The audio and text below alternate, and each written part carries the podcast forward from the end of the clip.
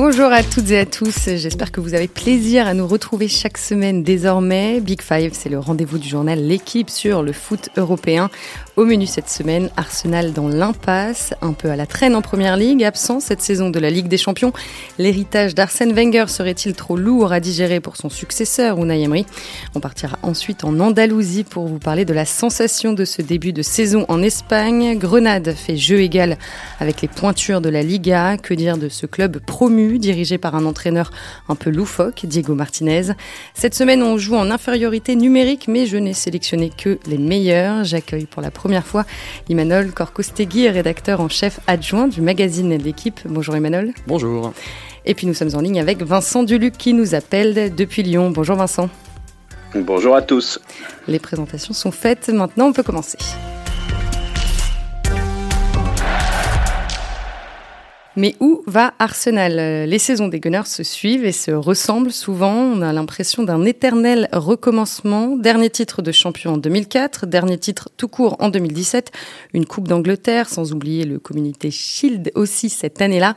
Les supporters commencent à s'impatienter alors que cette saison devrait être celle de la progression pour l'équipe d'Unai Emery qui a entamé sa deuxième année à Londres. Et pourtant, après dix journées, Arsenal est cinquième de Première Ligue avec quatre victoires, quatre nuls et deux défaites à 12 points déjà de Liverpool, le leader, et à 3 du Big Four.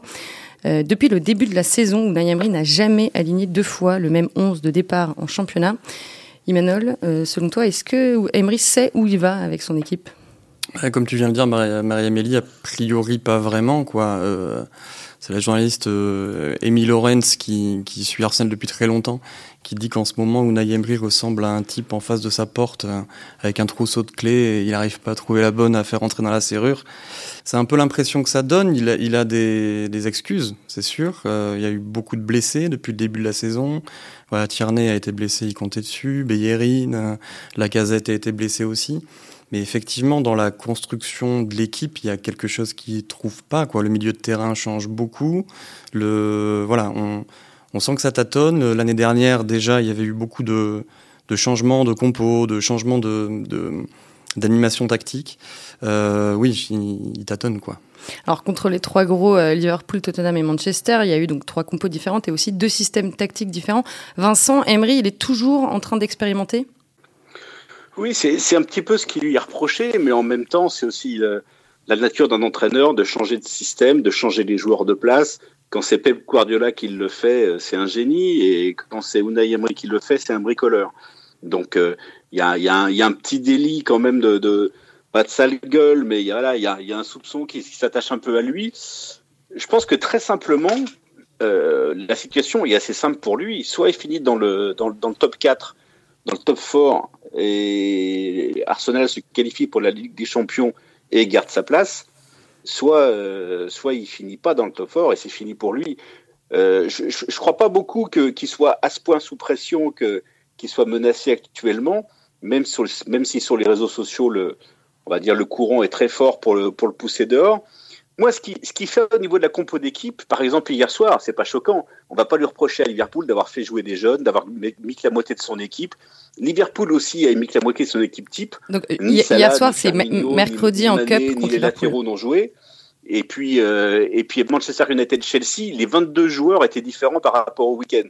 Donc le problème, c'est pas tant euh, d'avoir été éliminé à Liverpool cette semaine en Coupe de la Ligue que effectivement euh, d'avoir été de nouveau rejoint par Crystal Palace le week-end dernier. En même temps, il n'a pas beaucoup de chance. Il y avait le troisième but d'Arsenal était probablement valable, celui de celui de Socratis Papastopoulos. Euh, le VAR s'est sans doute trompé, d'autant que c'est une parenthèse. En Angleterre, depuis le début de la saison, pas une seule fois l'arbitre est allé voir euh, l'écran au bord du terrain. Mais euh, voilà, il change, il introduit un peu des jeunes. On ne sait pas trop où il va, mais c'est parce que de manière bizarre, quel que soit l'entraîneur, Arsenal garde les mêmes défauts que toujours.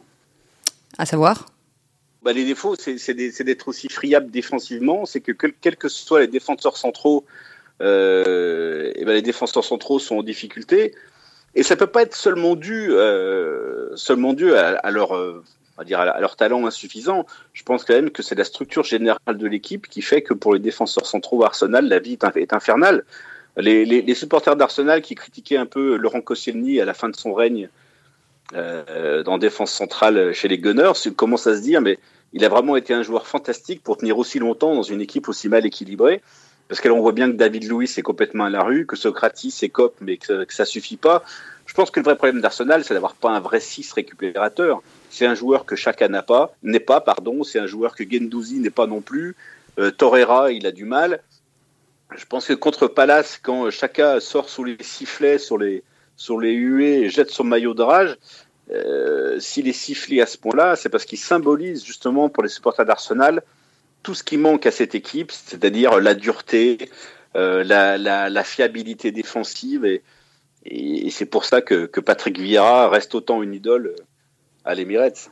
Est-ce que malgré tout, enfin tu l'as un peu évoqué tout à l'heure, mais est-ce que Unai Emery a toujours le, le soutien de ses dirigeants Est-ce qu'il est là pour construire ou, est-ce qu'il est en danger ou il sera en danger à la fin de la saison?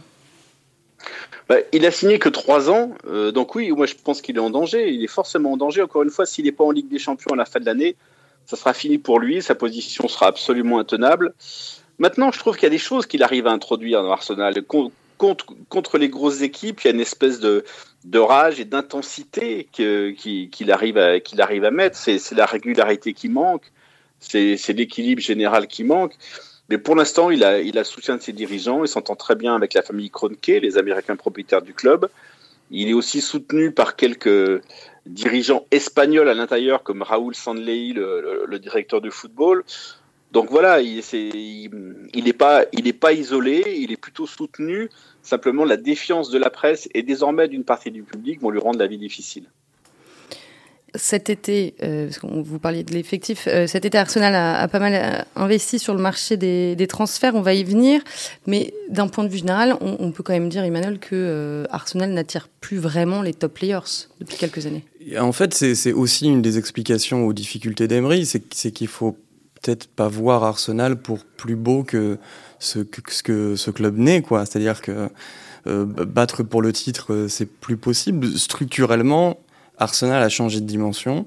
C'est un club qui a eu des gros gros problèmes de masse salariale, trop élevés à gérer, donc il a fallu euh, vendre des joueurs, hein, vendre Iwobi. Euh, cet été, c'était c'était pas forcément prévu pour Emery à mon avis, mais 40 millions d'Everton, ça se refuse pas. Euh, la situation avec Özil, elle s'explique aussi sans doute pour ça, quoi. C'est un très très gros salaire et Arsenal peut pas se permettre d'avoir de de très gros salaires et, que les joueurs ne soient pas ultra performants. Donc Arsenal, c'est voilà, un club qui, a des difficultés. Qui est, est-ce que le, les dirigeants du club euh, ont les moyens et les ambitions, même pas les moyens de leurs ambitions, Est-ce qu'ils ont les deux vraiment? Est-ce que le club a un projet euh, à long terme? Voilà, Emery, Emery, ce n'est qu'un entraîneur, quoi. Mais sur le papier, leur, euh, leur mercato cet été était plutôt euh, convaincant. En gros, ils ont investi 120 millions d'euros pour quatre joueurs. Euh, bon, David Luiz, euh, Vincent en a parlé, Nicolas Pepe qui est arrivé de Lille, le jeune latéral écossais Kieran Tierney et la petite pépite brésilienne de 18 ans Gabriel Martinelli. Tout ça, c'était assez cohérent. C'était cohérent. Après, comme, comme, le, comme disait Vincent tout à l'heure, le, les, problèmes de la défense et du milieu de terrain euh, l'équilibre à trouver, c'est des missions ouais, tellement vastes que est-ce que c'était suffisant quoi? Est-ce que, est que prendre euh, David Luiz et Tierney pour reconstruire une structure défensive, est-ce que ça suffit? Est-ce que, comme Vincent le disait, il manquait pas un vrai 6 Il y a aussi la, question de question qui est importante, je pense, c'est la question de l'utilisation de Ceballos. Quoi. Ceballos, c'est un, un, un, joueur de grande qualité, mais en Espagne déjà, il y avait beaucoup de débats autour de quelle est sa, la meilleure position pour l'utiliser? Est-ce que c'est sur un côté? Est-ce que c'est dans l'axe? Est-ce que c'est plus haut, plus bas? Et on sent que, que Emery, il, voilà, il, encore à ce niveau-là. Il faut, il faut réussir à, à, faire de Ceballos un, un, un, joueur important de cette équipe, je pense. Mais Vincent, dans quelle mesure Emery a pesé sur le recrutement cet été? Est-ce qu'il n'a pas demandé un 6, par exemple? Mais ça, c'est toujours la vieille question euh, Arsenal. Je, pense qu'il n'a pas demandé un 6 parce qu'il parce croit à Gendouzi, même si euh, Gendouzi, qui est sans doute un des meilleurs joueurs d'Arsenal depuis le début de la saison, un de ceux qui a le mieux progressé justement avec Emery, euh, bah, c'est pas un vrai 6. Chaka l'est toujours pas. Torreira est quand même décevant par rapport à ce qu'on pouvait attendre d'un milieu de terrain défensif uruguayen. Il n'y a pas d'autres joueurs un peu qui, qui, qui ce profil-là. Mais voilà, effectivement, la, priorité, ça a été de, recruter en défense centrale. Ils ont pris David Luiz. Euh, de, retrouver un latéral. Ils ont pris le jeune Tierney qui devrait, qui devrait pas être mal à terme. devant, euh, ils ont mis beaucoup d'argent, on le sait, sur Nicolas Pépé. Euh, je pense qu'il va venir, Nicolas Pépé. Il est en train de venir, il retrouve un peu les jambes. Visuellement, on recommence à retrouver un peu quelques gestes du, du Pépé qui était à Lille. L'un dans l'autre, c'est pas, c'est pas catastrophique, mais encore une fois, effectivement, il manque, il manque ce vrai 10, alors, ce vrai 6, pardon. Alors après, il y a beaucoup d'équipes qui jouent pas avec un vrai 6. Ça, c'est clair. Quand on voit Manchester City actuellement, au milieu de terrain, surtout depuis que Fernandinho est descendu d'un cran pour jouer en défense centrale, au milieu de terrain, c'est des constructeurs. C'est Rodri, c'est Gundogan, c'est c'est euh, De Bruyne, voilà. Donc aujourd'hui, beaucoup d'équipes jouent avec un double pivot de joueurs qui construisent plutôt que pas, plutôt que pas un 6. Mais c'est vrai qu'à Arsenal, le, club vit toujours dans le, dans le, un peu dans le deuil et la nostalgie de, ces grands milieux destructeurs qui, qui, donnaient du sens au jeu des Gunners. Euh, tu parlais de Nicolas Pepe, pardon, mais après son doublé euh, contre Guimarães en, Ligue Europa, il avait, il avait déclaré qu'il avait eu du mal à s'adapter à la Première Ligue, mais euh, bon là, il a, il a l'air d'aller un peu mieux. On parlait de David Luiz, donc défensivement, c'est peut-être pas la, garantie la plus performante, on va dire. Mais est-ce que David Luiz peut pas apporter un peu aussi de caractère à, cette équipe d'Arsenal qui, a l'air d'en manquer cruellement? Moi, je pense que David Luiz, il peut, amener du caractère à l'entraînement ou de la joie mais du caractère sur le terrain, voilà, ça, ça, ça a jamais été un combattant extraordinaire. Alors c'est quelqu'un qui se coule les cheveux, qu'on voit monter, qui a de la présence sur les coups de pied arrêtés offensifs, mais qui est pas pas un défenseur très dur, très fiable. Voilà, faut pas se souvenir, enfin, faut pas oublier que dans le fameux 7-1 en demi-finale de la Coupe du Monde 2014, lui était là, alors Thiago Silva, à qui on reproche le manque de caractère, lui n'était pas là. Donc en fait, David Luiz, il est un peu souvent dans les, mauvais coups. Le PSG était pas sûr que ça soit un grand défenseur. Chelsea était sûr que ça n'en était pas un, c'est pour ça qu'ils l'ont laissé partir. Et Arsenal a pensé qu'il en était un, c'est pour ça qu'ils l'ont pris. Je suis pas sûr que je, suis pas sûr que ça soit une bonne idée. Il a effectivement des qualités qui sont que quand tout va bien, euh, il est, il est, c'est quelqu'un qui, voilà, qui, qui, peut peser offensivement, qui a de la présence, qui dégage quelque chose. Mais quand tout va mal, eh il est rare, qu'il est rare qu'il fasse une vraie différence. Mais qui sont les, les leaders de cette équipe, du coup? Bah, C'est la question, et c'est ce que disait Vincent au tout début. Ce qui est, ce qui est étonnant ou voilà, profondément euh, troublant, c'est de voir les, les mêmes problèmes qui perdurent depuis des années et des années. Quoi. Le, le la question du gardien de but, elle a, elle a, été compliquée aussi très longtemps à Arsenal. Bern Leno, est-ce que c'est vraiment un, un gardien d'une, qui a la, voilà, la dimension d'un club comme ça, c'est aussi une question qu'on peut se poser. Mais effectivement, l'instabilité, la fragilité défensive, c'est des, voilà, c'est des questions qui sont, euh, c'est des problèmes qui sont profondément ancrés dans, le, dans, dans ce club, quoi. Je voudrais qu'on parle quand même du, du, problème du capitaine euh, Granit Xhaka qui a été hué par euh, les supporters à sa sortie contre, euh, contre Crystal Palace. Il a ensuite refusé de serrer la main de d'Unai Emery. Après le match, son partenaire, le gardien Emiliano Martinez, a déclaré que toute l'équipe était derrière lui. Comment Emery peut, gérer le problème euh, Chaka à partir de maintenant, sachant que ses performances sont pas non plus extraordinaires? Non, mais alors, euh, il, a, à la fois géré un problème d'image et un problème sportif. un problème d'image et de management et un problème sportif. Pour l'image et le management, je vois pas comment euh, Granit Xhaka pourrait redevenir capitaine d'Arsenal surtout en l'absence d'excuses et sincères et dans le bon timing, ça me paraît impossible. Alors c'est un joueur qui représente quelque chose pour Arsenal, comme il représente quelque chose pour l'équipe nationale de Suisse, dont il est capitaine également. Mais là, effectivement, l'offense est trop importante en Angleterre. On jette pas son maillot, euh, on prononce pas les mots qu'il a prononcés en sortant, parce que tout le monde a lu sur ses lèvres euh, les, les insultes qu'il a adressées au public. Donc voilà, je pense que c'est quelque chose qui va laisser des traces. Même si le public d'Arsenal est, est et pas, et pas, et pas innocent dans cette affaire. Dire, les supporters des Gunners ont fait ce que, les, ce que le public anglais en général refuse de faire.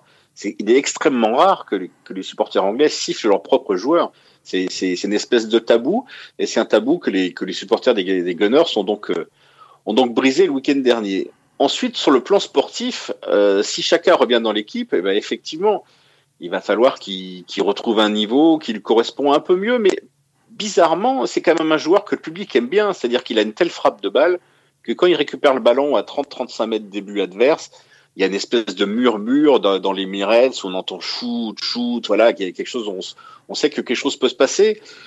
Donc bon, on va dire que le, que le public peut être versatile et qui peut peut récupérer un peu sa place. Mais comme j'ai dit tout à l'heure, il symbolise tellement les, les manquements du milieu de terrain d'Arsenal qu'effectivement, il peut peut-être avoir un peu de mal à s'en remettre. Au moment où, pour moi, le vrai leader de caractère et le vrai leader de jeu actuellement au milieu de terrain Arsenal, c'est Matteo Gendouzi. Autant je trouve que la saison dernière, il avait cessé de progresser après un très bon début. Autant cette année, dès qu'il rentre, il se passe quelque chose. On l'a encore vu hier soir à Liverpool, on l'a vu le week-end dernier. C'est celui qui refuse la défaite, c'est celui qui met deux trois coups quand il faut, c'est celui qui fait des fautes utiles. Lui, je pense qu'il va, il va rentrer dans la dans la tradition des, des milieux de terrain d'Arsenal qui ont du caractère. Et euh, un peu plus haut sur, sur le milieu de terrain, il y a, y a un joueur que Kimanol a, a évoqué un peu plus tôt, c'est Mesut Ozil, euh, qui, euh, qui n'a pas joué depuis le 15 septembre et la cinquième euh, journée cette saison. Euh, c'est le plus gros salaire du club. Euh, et en Angleterre, on ne comprend pas très bien pourquoi Ozil ne joue pas, puisque Emery ne l'explique pas lui-même. Mais en fait, Ozil, oui, c'est le plus gros salaire du club. Il gagne plus de 400 000 livres par semaine. Donc il suffit de calculer un peu. Si la livre est indice, on va dire 450 000 euros par semaine. Voilà. Il ne joue que la Coupe de la Ligue depuis euh, depuis euh, un mois et demi. Il a joué, il avait joué contre Nottingham Forest le, le tour précédent et, et, il a joué à Liverpool pendant une heure. Personne n'a compris, alors qu'il faisait plutôt un bon match que, que Emery il est sorti au bout d'une heure euh, à Anfield d'ailleurs. Mais mais pour le coup, c'est compliqué de faire d'Emery le seul responsable de, la dérive d'Ozil. Euh, Ozil, euh, Ozil en donne pas euh, pour son argent à Arsenal ni au public. Et d'une manière générale, les deux joueurs qui avaient mis la plus grosse pression financière sur Arsenal il y a deux ans et demi, à savoir Ozil et Sanchez, eh bien, ils sont tous les deux un peu perdus pour le foot depuis. Alexis Sanchez, lui, avait choisi de partir à Manchester United, mais alors depuis, il a complètement disparu des radars, alors qu'il a un salaire qui, doit, qui, qui est encore supérieur à celui d'Ozil. Et Ozil, lui également, a cessé d'être un joueur de haut niveau. Il a, il a, rompu un peu les, les amarres avec l'Allemagne. Euh, il, ne joue plus qu'en Coupe de la Ligue. Voilà, c'est un peu la preuve que quand, des joueurs qui se rapprochent de la fin de carrière euh, obtiennent, finissent par obtenir le, le contrat qu'ils qui, qui rêvaient d'avoir, bah, c'est pas toujours le signe que, que qui, qui, vont vivre une fin de carrière euh, intéressante. Et là, Ozil n'en fait pas assez. Euh, moi, j'adore Ozil. Je trouve c'est un joueur d'une finesse incroyable. On l'a vu encore euh, sur le quatrième but à Anfield. Il va faire une talonnade pour Martinelli, ce qui est, vraiment, qui est vraiment superbe. Mais, mais, mais ça suffit pas ce qu'il montre. Il a, il a beaucoup trop d'absence. Il ne travaille pas assez. Il veut le ballon dans les pieds. Il veut pas beaucoup courir. Je, peux comprendre qu'Emery en soit agacé. Et je pense que beaucoup d'entraîneurs en seraient agacés. En tout cas, avec ou sans Ozil, on peut presque dire que c'est l'année ou jamais pour Arsenal d'aller décrocher le Big Four, parce que Tottenham est dans les choux, Manchester United aussi, et Chelsea joue avec une équipe très inexpérimentée. Euh, Emmanuel, pour conclure sur Arsenal, sur le papier, quand même, ils ont, ils ont, ils ont l'effectif pour aller euh, chercher le Big Four. Ils sont, ils sont pas très loin, hein, de toute façon, au classement encore. Hein. C'est encore tôt dans la saison. Euh, je sais pas si l'effectif est, est, est, vraiment au niveau du Big Four, comme on le disait tout à l'heure. Euh, je pense qu'il y a un peu de fatalité avec tout ça, qu'il faut aussi accepter qu'Arsenal ne soit plus Arsenal et que le Big Four est atteignable, mais ça va être vraiment difficile. Et, et le niveau individuel des défenseurs est peut-être compliqué pour jouer euh, un rôle très important dans ce championnat. Et j'ai l'impression qu'Emery euh, face à cet état de fait, il essaie de, de construire une équipe, de changer de système pour pouvoir euh, protéger sa défense, en être moins, euh, enfin voilà, moins, moins dépendant de leurs failles éventuelles. Donc euh, voilà, ça, ça, ça, va être compliqué quand même. Et Vincent, juste une dernière chose, est-ce que, est que le climat compliqué à Arsenal peut, peut, peut les faire dévier de cet objectif?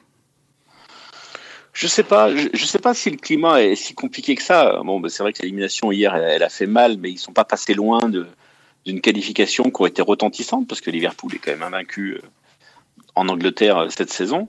Je, je suis pas sûr que le climat soit, soit si négatif que ça. On va dire c'est un climat qui est assez habituel à Arsenal ces dernières années, qui avait déjà entouré la fin du, la fin du règne d'Arsène Wenger, qui revient ici. C'est plus une espèce de, c'est plus une espèce de lassitude et de, et de résignation que qu'une qu qu colère fondamentale. Je pense qu'il suffirait, il va, il va suffire qu'Arsenal gagne un match ou deux pour que pour que tout se lisse. Et c'est vrai que les les problèmes de Manchester United qui vient de gagner trois matchs de suite, mais moi je trouve sans faire grand chose dans le jeu, euh, les problèmes de Tottenham qui va un petit peu mieux aussi peuvent quand même permettre à Arsenal de, de, de, finir dans le, dans, le, dans, dans le top 4.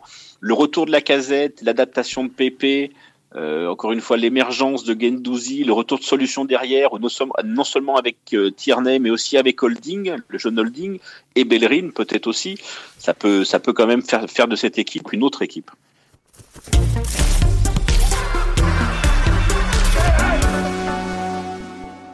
On vient euh, de parler longuement d'Unai Emery. on va se pencher maintenant sur le club de celui qui a été son assistant à Séville, Diego Martinez. Il entraîne le club de Grenade et Grenade, c'est la surprise de l'automne en Espagne. Le club promu dispute la tête de la Liga aux grosses écuries que sont le Real Madrid et le FC Barcelone. Après dix journées, les Andalous étaient premiers et c'était seulement la troisième fois de l'histoire que ça arrivait à un promu en Espagne. Il faut quand même rappeler, sans minorer les performances de Grenade, évidemment, qu'ils sont restés leaders euh, à la faveur du report du Classico prévu lors de la dixième journée. Alors pour qu'on se rende bien compte, euh, le club rouge et blanc, c'est le 18e budget en termes de salary cap en Espagne, environ 35 millions d'euros, c'est-à-dire 18 fois moins que celui du Barça. Et c'est justement contre le grand Barça que Grenade a réalisé sa plus belle performance depuis le début de la saison. Une victoire 2-0 à domicile, c'était le 21 septembre lors de la cinquième journée. Vincent, finalement, euh, ce soir-là, c'est autant Grenade qui s'est imposé que le Barça qui a perdu. Oui, peut-être, mais, mais la force de, Grenade ce soir-là, c'est d'avoir pas gagné par hasard. C'est-à-dire que le Barça avait quasiment pas eu d'occasion, et donc il y avait, voilà, il y a quelque chose. Alors pour, un promu, c'est c'est très surprenant, mais on a vu déjà parfois, notamment par exemple dans le championnat de France, des élans comme ça de se former. Euh, la difficulté pour Grenade, c'est que personne ne pense que ça, que ça puisse durer. Euh, la facilité pour Grenade, c'est que justement, comme personne ne pense que ça puisse durer, et eh ben, que les autres continuent à les, à les considérer un peu par-dessus la jambe. Bon là, effectivement, si le, si Classico avait eu, avait eu lieu, il est possible que, que Grenade serait plutôt troisième que, qu'en course pour, euh, pour remonter sur la première place, mais ça reste une, ça reste une aventure collective assez fascinante, parce que dans un championnat complètement déséquilibré par le, par les, par les ressources financières dissemblables des grandes équipes et des petites équipes, parce qu'on va rappeler qu'en Liga, euh, les ressources ne sont pas aussi mutualisées qu'en Ligue 1, par exemple en France. Par exemple, Grenade a un budget de 60, de, 60 millions d'euros et, Barcelone c'est quasiment un milliard, mais surtout que les droits télé, par exemple, sont pas du tout euh, sont pas du tout mutualisés. Dans un des championnats les plus, euh, on va dire, inéquitables du monde, Grenade arrive à faire ça c'est quelque chose de très impressionnant et qu'on n'avait peut-être pas vu d'ailleurs depuis la Real Sociedad de Renald de Nouex ou très peu en tout cas depuis. Et le bilan de, Grenade euh, cette saison est d'autant plus euh, euh, satisfaisant. 6 victoires, 2 nuls, 2 défaites, 17 buts marqués, 10 encaissés, dont 4 lors du tout premier match contre Villarreal et 4 contre le Real Madrid, ce qui est quand même pas mal. Donc cette équipe est menée par Diego Martinez. Il a 38 ans, c'est le plus jeune technicien de Liga. Emmanuel, est-ce que tu peux nous présenter cet entraîneur euh, qui sort un peu de l'ordinaire, on va dire? Déjà, il incarne une, nouvelle tendance du foot espagnol, qui est le, fait qu'il y a de plus en plus d'entraîneurs qui n'ont pas eu de carrière de joueur ou presque pas. Je crois que c'est la moitié des, équipes de Liga qui sont dans le cas là. Euh, euh, voilà, on peut citer l'entraîneur de Retafe Bordalas, qui, qui, était aussi une des une des grosses, enfin voilà, une des grosses réussites ces dernières années. c'est aussi son cas. Donc Diego Martinez, il a arrêté sa carrière très jeune. Il est parti s'installer, euh, enfin il est galicien, il est de Vigo, il est parti s'installer en Andalousie, à Grenade, euh, pour débuter dans des équipes amateurs. Donc le lien avec cette ville, en fait, il est extrêmement fort euh, depuis toujours. C'est pour pour les supporters de Grenade, c'est l'un des leurs. Il a été repéré par Monchi, qui est le directeur de, de sportif du, du FC Séville, qui avait qui avait remarqué ses résultats et donc il a été, euh, comme tu le, disais au, tu le disais au tout début, entraîneur au FC Séville dans les équipes de jeunes, l'équipe réserve et notamment dans le staff de, de Unai Emery lors de la dernière victoire en Ligue Europa. Et en fait, il, il, y a des choses en commun avec euh, Emery. Euh, Diego Martinez, c'est un, voilà, un entraîneur un peu caméléon tactiquement, un entraîneur qui aime qui, qui, est vraiment dans la, dans la gestion psychologique de ses joueurs, dans le management. La presse espagnole s'amuse à, raconter qu'il il aime bien passer des reportages, il aime bien passer des, des images, de, par exemple, de la, de, de, de, la fin de la finale de Ligue des Champions 99 entre le Bayern et, Manchester pour motiver ses joueurs. C'est un, voilà, c'est un vrai meneur d'hommes, c'est un, un, un, entraîneur qui, qui, qui, a beaucoup de pouvoir dans le club. Ça a aussi été l'intelligence de, des dirigeants de ce club de lui accorder du pouvoir. C'est quelqu'un qui contrôle euh, dans le domaine sportif beaucoup beaucoup de choses. Euh, on s'amuse à raconter qui, qui raconte, qui, qui valide jusqu'au nom des ramasseurs de balles les soirs de match. C'est effectivement un entraîneur qui monte et, et je pense pas que ce, ce, ce soit éphémère. Quoi. Il, y il y a un vrai potentiel chez lui. Alors, tu disais que tu retrouvais un peu, enfin, qu'on retrouvait un peu d'Unai Emery euh, dans Diego Martinez, mais depuis, depuis qu'il est à la tête de Grenade, il met en place un jeu assez agressif, avec un pressing en bloc, une récupération euh, rapide et haute. Ça me fait penser euh, à Diego Simeone de l'Atlético Madrid. Ouais, c'est pas que ça, quoi. Effectivement, l'an dernier, ils sont, ils sont montés en étant la meilleure défense de, de, la deuxième division. Vraiment, il s'est appuyé là-dessus. Mais comme tu le disais aussi, il marque euh, pas mal de buts. Euh, le système tactique, euh, il évolue parfois au cours des matchs. Il évolue souvent d'un match à l'autre. Et c'est pas du tout une équipe qui, qui, qui renonce au ballon, quoi. C'est une équipe qui qui, qui aiment la voir, euh, pas pour attaquer à outrance et, et se créer énormément d'occasions, mais qui, qui aiment tenir le ballon.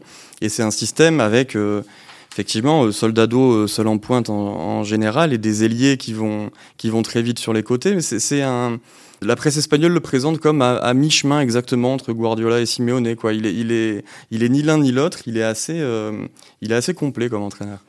Alors Emmanuel, tu viens de le citer, dans cette équipe, il y a l'inoxydable Roberto Soldado, 34 euh, ans, 254 matchs de Liga à son actif, passé par le Real, Valence et Villarreal, entre autres, ancien international espagnol aussi, 12 sélections et 7 buts. Vincent, ça fait forcément du bien d'avoir un joueur de son expérience euh, dans, une équipe? Oui, ça fait forcément du bien si euh, s'il n'a pas un statut qui, qui empêche la concurrence et qui casse un peu la dynamique d'une équipe qui est montée sans lui. Bon, c'est un joueur sur le retour, il faut qu'à dire la vérité. C'est un joueur sur le retour. S'il avait été très bon sa dernière saison, il jouerait pas à Grenade, il aurait trouvé un meilleur contrat. Les matchs qu'on lui a vu qu'on lui a vu faire sa dernière saison, c'était vraiment insuffisant. Mais c'est quelqu'un qui, dans un contexte qu'il connaît bien, dans le contexte de la Liga, peut vraiment quand même être utile dans les moments où ça sera dur pour, euh, pour Grenade, où il faudra assumer un peu de pression, où il faudra peut-être confirmer justement le, le bon début de saison actuel. Si je dis pas de bêtises, c'est quelqu'un qu'on avait vu à, à, Tottenham à un moment et qui avait été absolument inexistant, qui n'était pas parvenu du tout à, à s'imposer, à, s'exprimer. Il avait été, il avait été recruté par, euh, par les Spurs pour 30 millions d'euros en 2013 et il avait complètement disparu. Voilà. Alors après, c'est vrai qu'il a été blessé un peu au genou. Il, s'est fait les ligaments euh, avec Villarreal ensuite. C'est un joueur pour qui, euh, pour qui c'est bientôt fini. Mais c'est plutôt une belle histoire. Il est quand même le, c'est le nom le plus connu dans, dans l'équipe de Grenade. Quand on regarde, à part Maxime Gonalon, le français que nous on connaît bien, c'est le seul joueur qui a, qui a un nom à l'extérieur de l'Espagne, puisque c'est un club qui est constitué de, de, de, joueurs qui viennent par définition des divisions inférieures, et pas seulement de la, de la D2, mais aussi de la D3 parfois. Et je voulais juste. Non, vas-y, Emmanuel. Non, mais a, priori, avec Martinez, il n'y a pas vraiment de risque que des individualités euh, écrasent le collectif. Et c'est ça qui est, qui est, intéressant dans l'histoire de Grenade. Quoi. C'est Grenade, c'était, c'est un club qui a longtemps été possession du, de la famille Pozzo, qui, qui, qui possédait aussi Watford et l'Udinese. Donc c'était un peu le foot mondialisé dans tout ce que ça a de plus de plus étrange, des joueurs qui passent d'un club à l'autre, du grand n'importe quoi. Ensuite, un, un consortium chinois euh, rachète euh, ce club. Et en 2016 En 2016, voilà. Et, fait, et, pendant la première saison de, de, de possession du club, fait absolument n'importe quoi, quoi. Le, le club, euh, le club, il y a 20 nationalités différentes. C'est la, la, première équipe à aligner un 11 sans joueurs espagnols. Le club finit dernier avec 20 points, ce qui est le, qui est le total de points qu'ils ont actuellement, quoi. Et, et, et ensuite, le, le président chinois a l'intelligence de laisser les commandes à, à la direction sportive. Et là, ils, ils, se mettent en tête de, voilà, de renouer avec l'identité profonde du club. C'est un club andalou avec une, une vraie aficionne, quoi, un club qui, qui aime euh, les mecs qui bataillent. Quoi. Le, slogan du club, c'est Eterna Lucha, c'est la, la, la, lutte éternelle. Et ils sont allés recruter plein de, voilà, plein de joueurs euh, andalous et espagnols qui, qui, qui, donne pour le collectif. Et Martinez, pour lui, c'est hyper important voilà, de créer un collectif uniforme qui a des valeurs.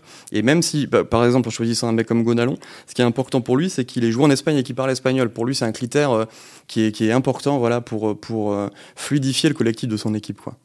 Tu disais oui que hum, tu, insistes pardon sur le collectif que veut mettre en place euh, Diego Martinez. Euh, J'ai lu qu'il avait même initié l'organisation de barbecue et de randonnée en montagne pour euh, renforcer l'esprit d'équipe. Ouais, c'est l'esprit, c'est l'esprit de corps à l'Andalouse quoi. C'est un stade où il y a de l'ambiance. C'est une voilà, c'est comme comme je disais tout à l'heure, c'est une c'est une vraie aficionne. C'est c'est comme ça qu'ils sont remontés, quoi. Ils sont remontés, euh, ils font une, première saison en deuxième division où ils font dixième. Ensuite, Martinez arrive et, et voilà, met, met en place une, grosse défense et des, et des valeurs euh, assez rugueuses, quoi, sans être non plus le, le cliché d'une équipe, enfin de, de ce genre d'équipe tel qu'on pourrait l'imaginer.